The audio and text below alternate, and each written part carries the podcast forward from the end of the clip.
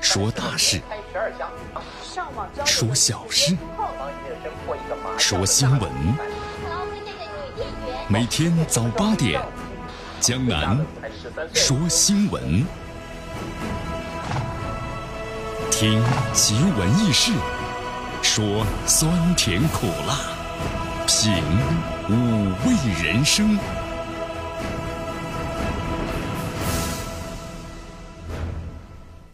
哎呀，真的是明月几时有，把酒问青天呐啊！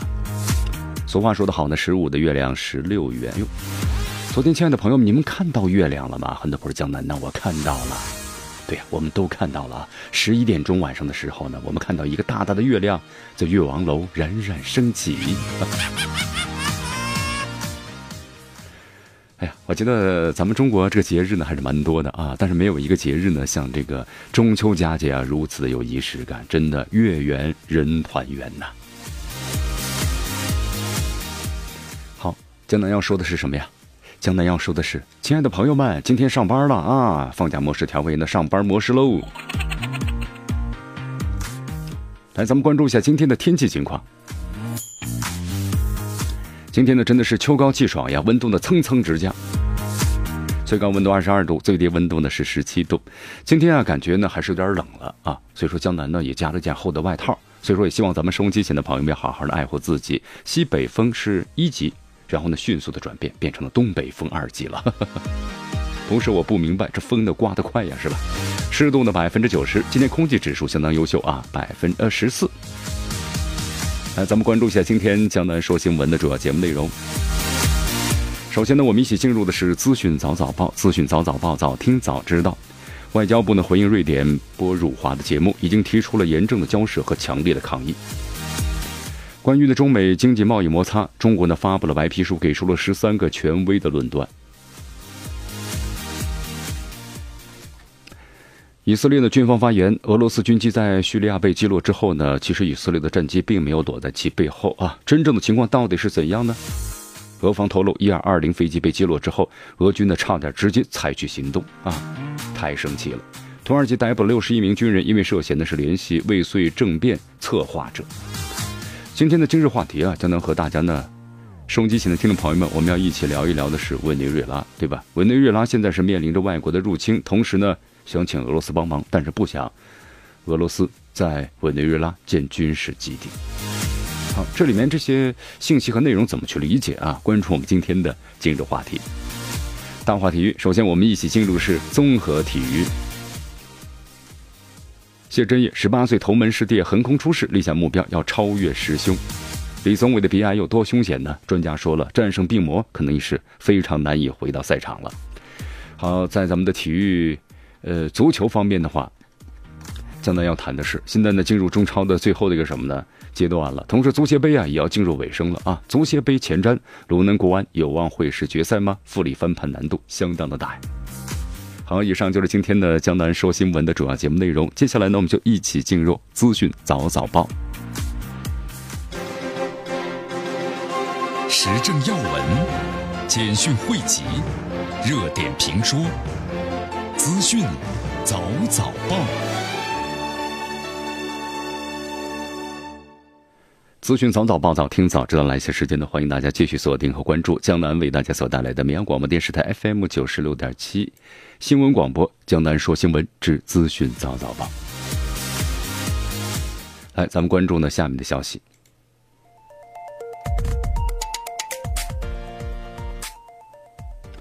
好，在昨天的外交部记者会上，有记者提问，瑞典电视台瑞典新闻栏目播出了有辱华内容的节目，那么中方对此的话呢有何回应？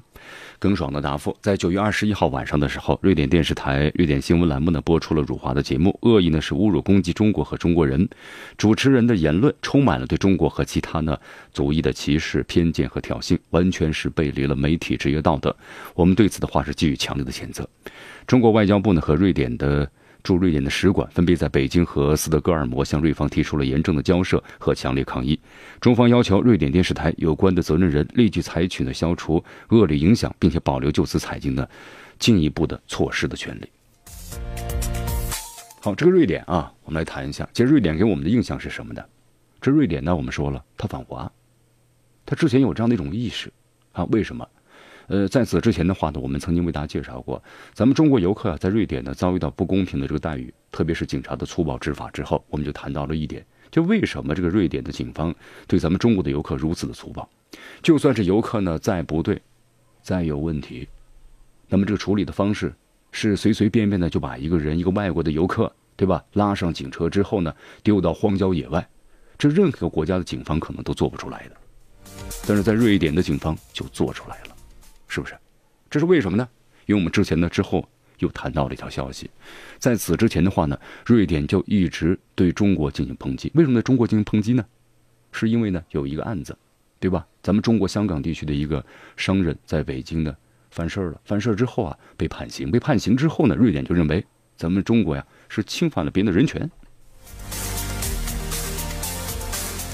触犯了法律，那就要受到法律的制裁。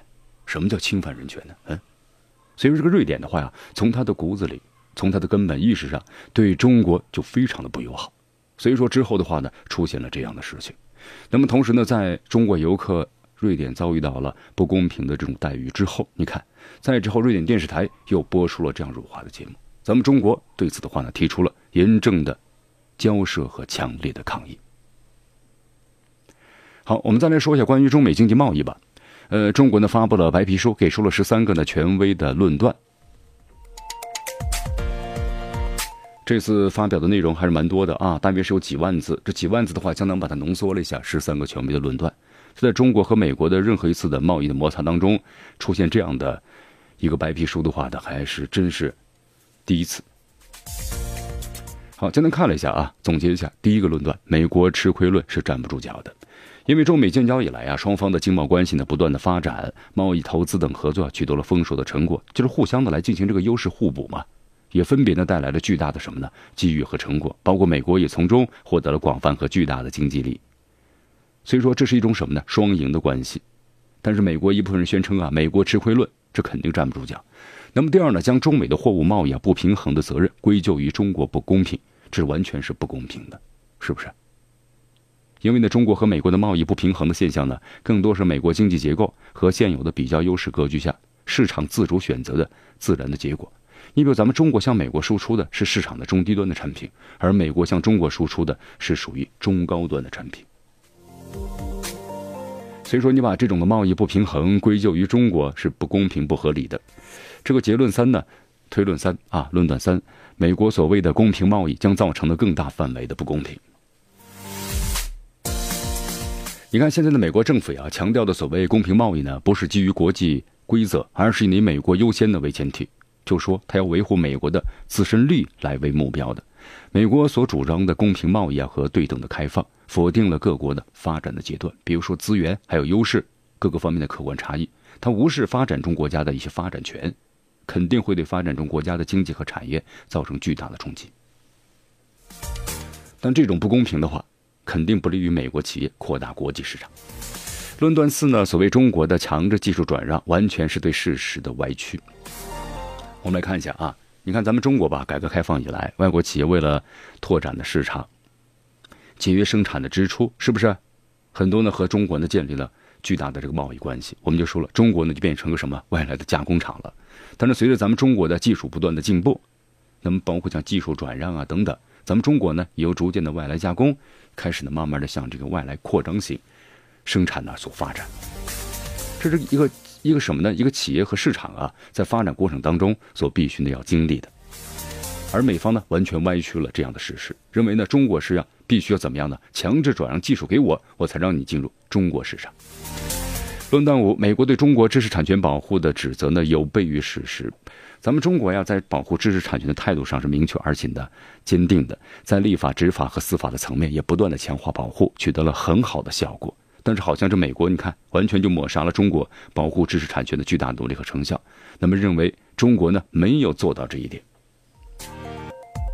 论断六，中国政府支持企业走出去，不是推动企业通过呢并购获取别国的先进技术的政府行为。其实啊，咱们中国呢和其他的国家都是一样的，我们中国政府有能力和支持呢有这个条件的企业，在遵守呢东道主国家的法律法规和国际规则的前提下，对外的投资和拓展的国际市场，政府为企业对外投资提供合作便利化的服务。那么，即使美国这样的一种说法呀，它是缺乏事实依据的。论断期，美国存在的大量投资、贸易限制政策和行为，你看这美国呢存在大量的扭曲市场的竞争，阻碍呢公平贸易，割裂了全球产业链的投资、贸易限制政策和行为，对吧？这影响了中美贸易正常的发展。论断八，美国挑起国际贸易摩擦，最终呢必将是损害美国长远的利益。你看这美国作为二战结束之后呢，国际经济秩序和多边贸易体制的主要建立者和参与者，那么你作为带头人的话，要做什么事儿呢？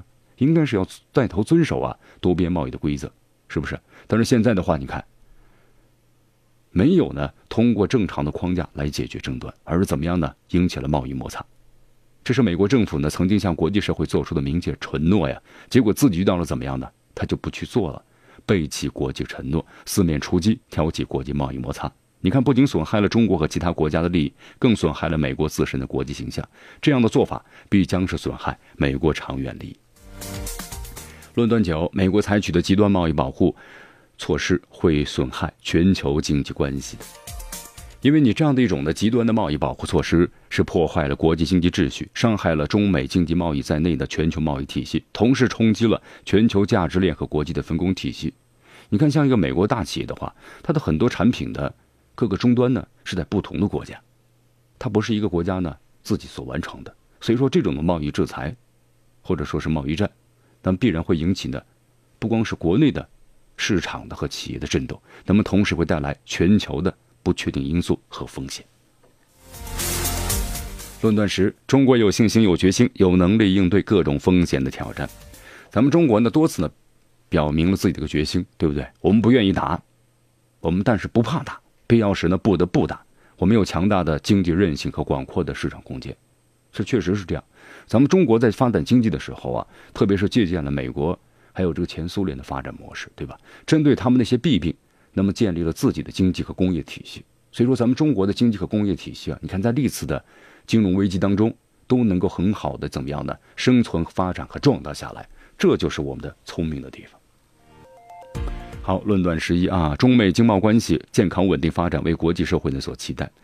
你看咱们中国这个经美贸易摩擦呀，中国和美国对吧引起了全球的关注，因为我们说了中美和两利，斗的话则是两胜。双方呢保持这样的稳定发展，符合呢两国人民的根本利益，同时符合世界人民的共同利益，为国际社会呢所期待着。好，论断十二啊，中国开放的大门呢不会关闭的，只会是越开越大。因为改革开放我们都知道是咱们中国的基本国策，也是推动了中国发展的根本动力。我们的这个改革开放啊不会逆转，只会呢不断的深化。所以说我们的大门不会关闭，只会呢是越开越大。好，论断十三啊，咱们中国顺大势行正道，坚定不移地维护呢多边贸易体制。一句话就是得道多助，失道寡助，是不是？你面对不确定、不稳定、不安全的因素，现在是咱们这个国际形势就是这样，在不断的增多。咱们中国不忘初心，始终呢和世界同行，顺大势、担正义、行正道，是不是？坚定不移地维护多边贸易体制，始终的是做维护世界和平的建设者，全球发展的贡献者，国际智慧的维护者，坚定不移的推动构建人类命运共同体。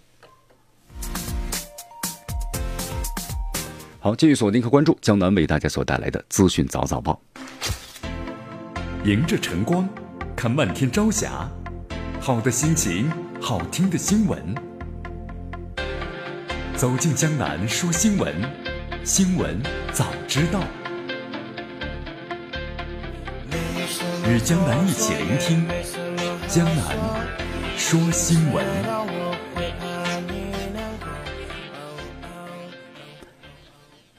好，继续回到江南为大家所带来的资讯早早报，资讯早早报，早听早知道。来，咱们继续关注呢下面的消息啊。哎呦，这月饼，咱们说了中秋节啊，中秋节咱们吃的这个月饼啊，季节性太强了，是吧？只要这个节一过的话呢，这月饼它好像感觉呢不能作为一种零食，就是在中秋节前后咱们吃一吃，是不是？你看这个市场这么多月饼，能在中秋前后全部都消化完吗？不可能的啊！所以咱们很多朋友每年都在问呢，哟，这么多月饼卖不完，那都去哪儿了呢？月饼呢，我们现在说了，咱们现在呢对这个健康啊，特别是饮食方面呢，非常的注重啊。你比如月饼的话呢，高糖分、高热量、高脂肪，如今人们呢是心有余而胃不足啊，呵呵，所以大量的月饼呢送不走，怎么样呢也吃不完，怎么办呢？选择扔了，很多朋友都是这样，是不是？月饼保质期也不长嘛。不过现在的话呀，很多朋友也提出了很多，说这月饼啊，其实呢可以这样吃啊。江南怎么吃呢？可以把这个月饼的馅儿啊混在八宝粥里吃啊，同时呢可以把这个什么呢月饼配合五谷杂粮，然后呢去一块吃，为什么呀？降低糖分呢和油脂的浓度，把月饼变得呢更加健康一些啊。哎，其实江南呢都觉得无所谓啊，为什么呢？因为胃口好，什么呢？什么都吃啊。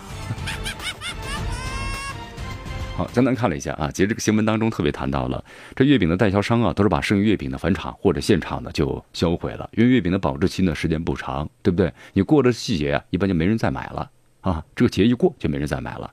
那么同时呢，还有月饼呢，也有这个厂家或者企业作为福利内部消化，是不是？那么农村地区呢，成为滞销月饼的接盘侠，干什么呢？不是有传说吗？这些月饼啊，都给二师兄吃了。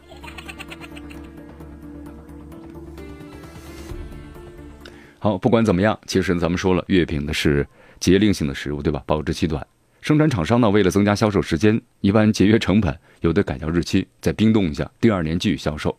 所以说月饼当中啊，有的呢加了很多的食品添加剂，这种呢被称为叫古董月饼啊。这种古董月饼的话呢是非常不负责任的说法，这种说法呢市场上一直在广为流传，但是呢很多商家就说了，哦，我们其实从来没有这么做，对吧？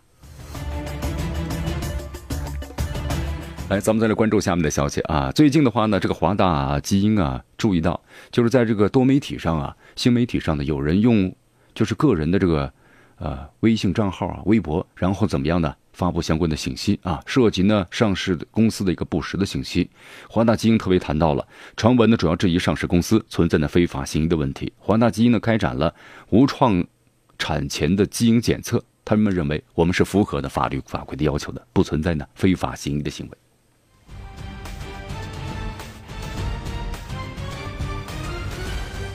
我们再来到内蒙古，内蒙古的自治区呼和浩特市，那么回民区啊，发生了一起呢非洲的猪瘟疫情。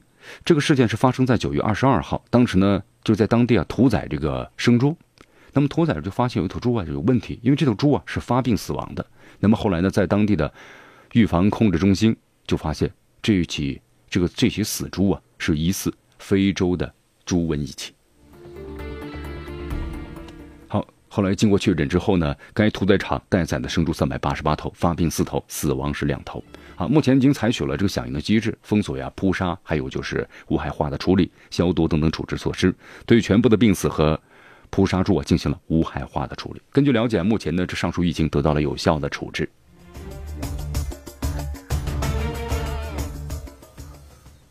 好，江南特别提醒啊，咱们收音机前养狗的朋友们啊，现在咱们就要求呢，这出门啊、遛狗啊，要牵这个狗绳。我觉得咱们绵阳现在执行的还不是特别严，因为江南发现呢，有的朋友们养狗人士呢，都是非常的文明，是不是？然后出门牵狗，不管是大狗小狗，啊，但是有的人呢，真是不太文明。这个狗啊，我们说了，它就是狗，这句话什么意思呢？可能说不定猫不准的时候呢，就会咬人，这是肯定的，是不是？就像很多朋友说，江南呐，这狗是人类的朋友啊。咱们想问一句，你能确保所有的狗都是人类的朋友吗？对不对？就像这个人一样，人呢有好人和坏人，是不是？有犯罪分子，也有呢热于帮助人的人，什么都是相对的呀。你看这里有条新闻啊，什么新闻呢？这个安徽人小唐今年31岁，有3个孩子，租住在呢湖州市的这个南浔区城乡结合部。小唐呢告诉记者，在9月5号的时候，儿子家门口的路上被黄色的土狗咬伤了。那么之后呢，去医院打了狂犬疫苗，第4针还差2天，但是没想到孩子突然发病了，于9月19号0点死亡了。应该是悲剧吧？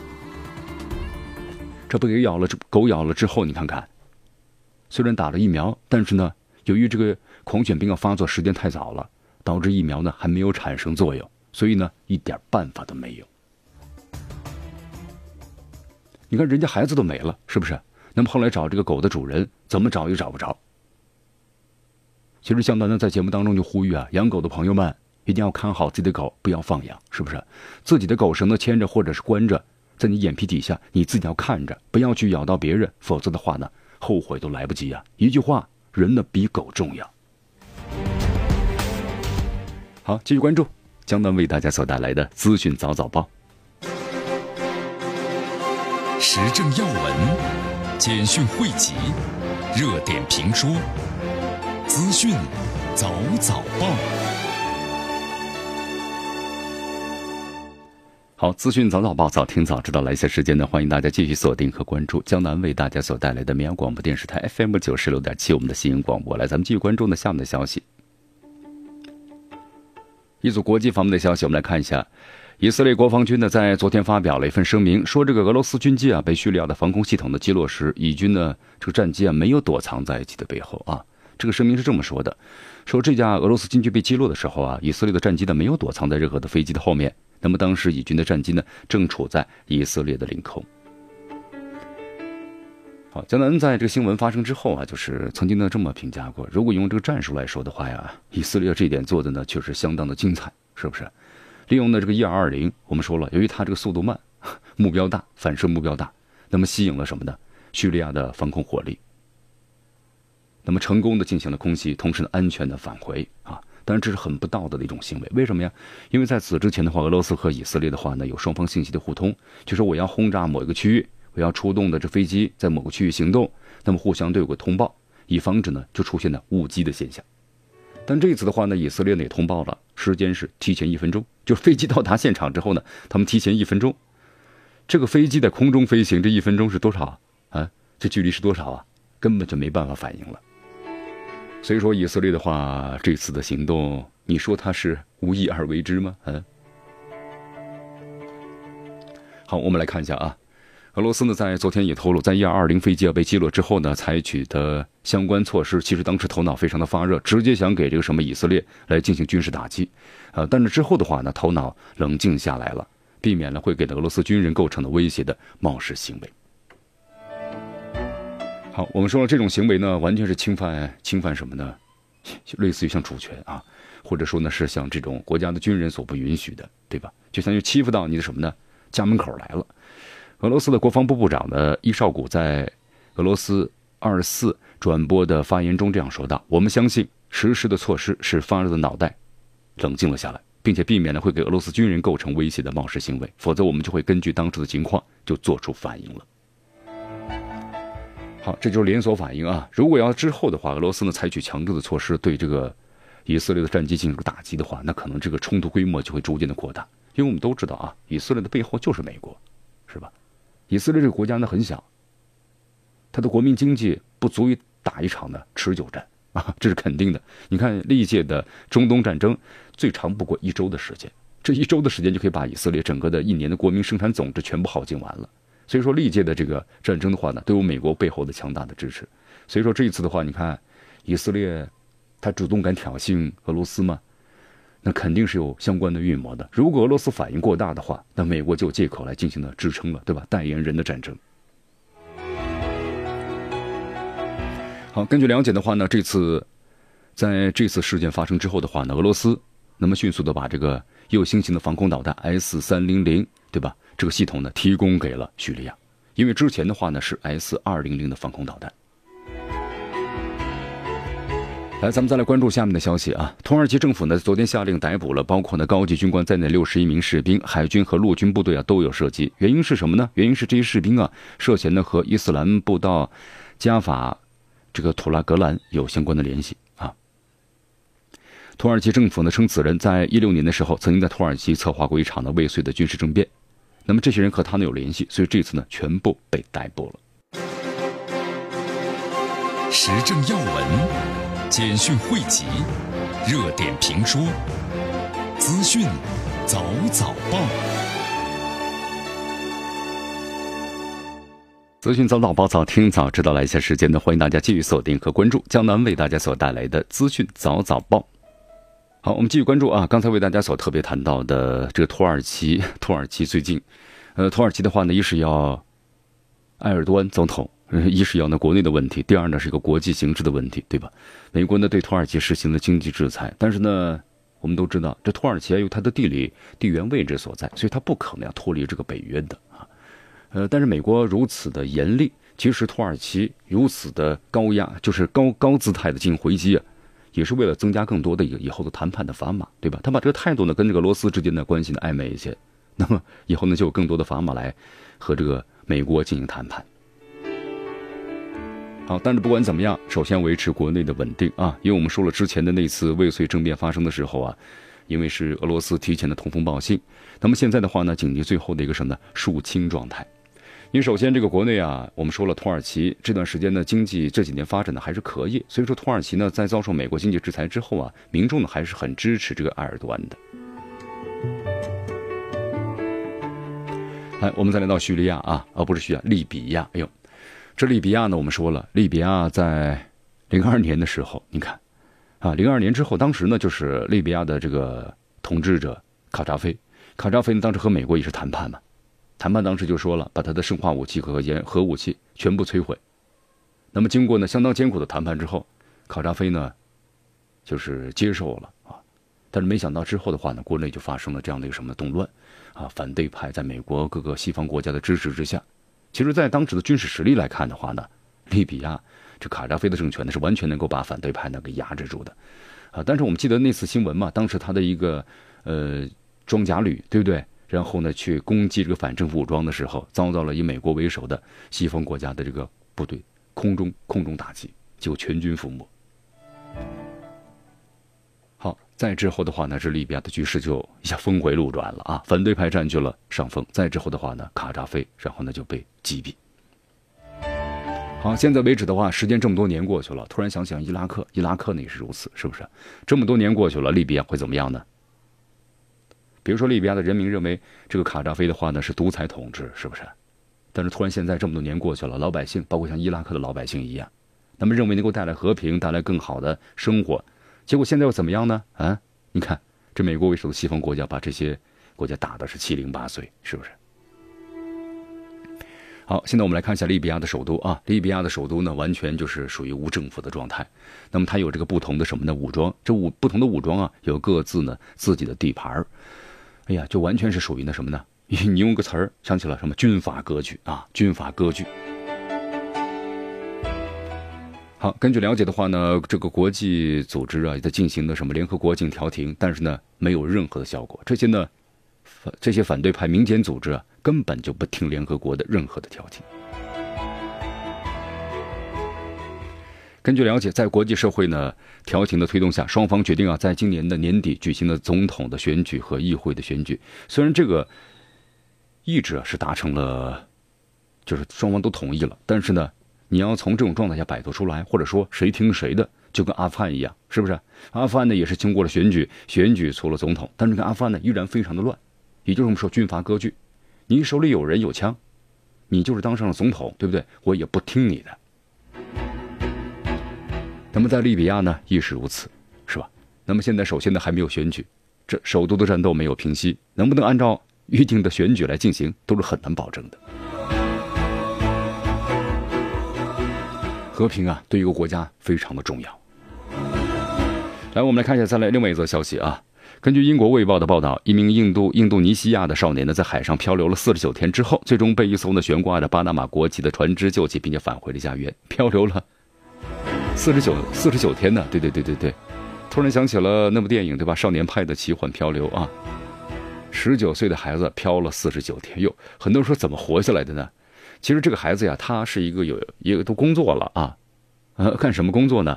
他就是在这个漂浮的渔网呢做灯光的管理员，就有这个木头搭成一个小船，他在上面呢点亮这个灯，吸引海洋中的鱼类。从16岁就开始做工作了，但是没想到呢，那天刮的风太大了，把他这个小船固定的绳子给吹断了，因此呢飘向了大海啊。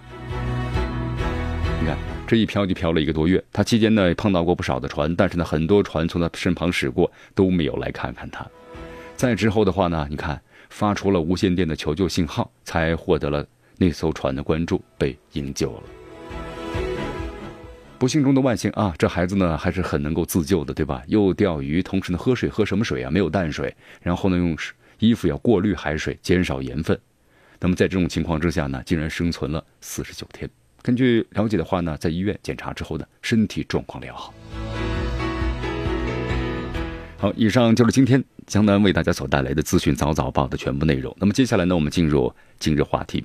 今天的今日话题啊，咱们聊一聊委内瑞拉面临着外国入侵，那么同时想请俄罗斯帮忙，但是又有个想法，不想让俄罗斯在本国建立军事基地。这种情况，你们应该怎么来处理呢？对吧？那么委内瑞拉的真实想法，包括国内的情况到底怎样？关注我们今天的今日话题。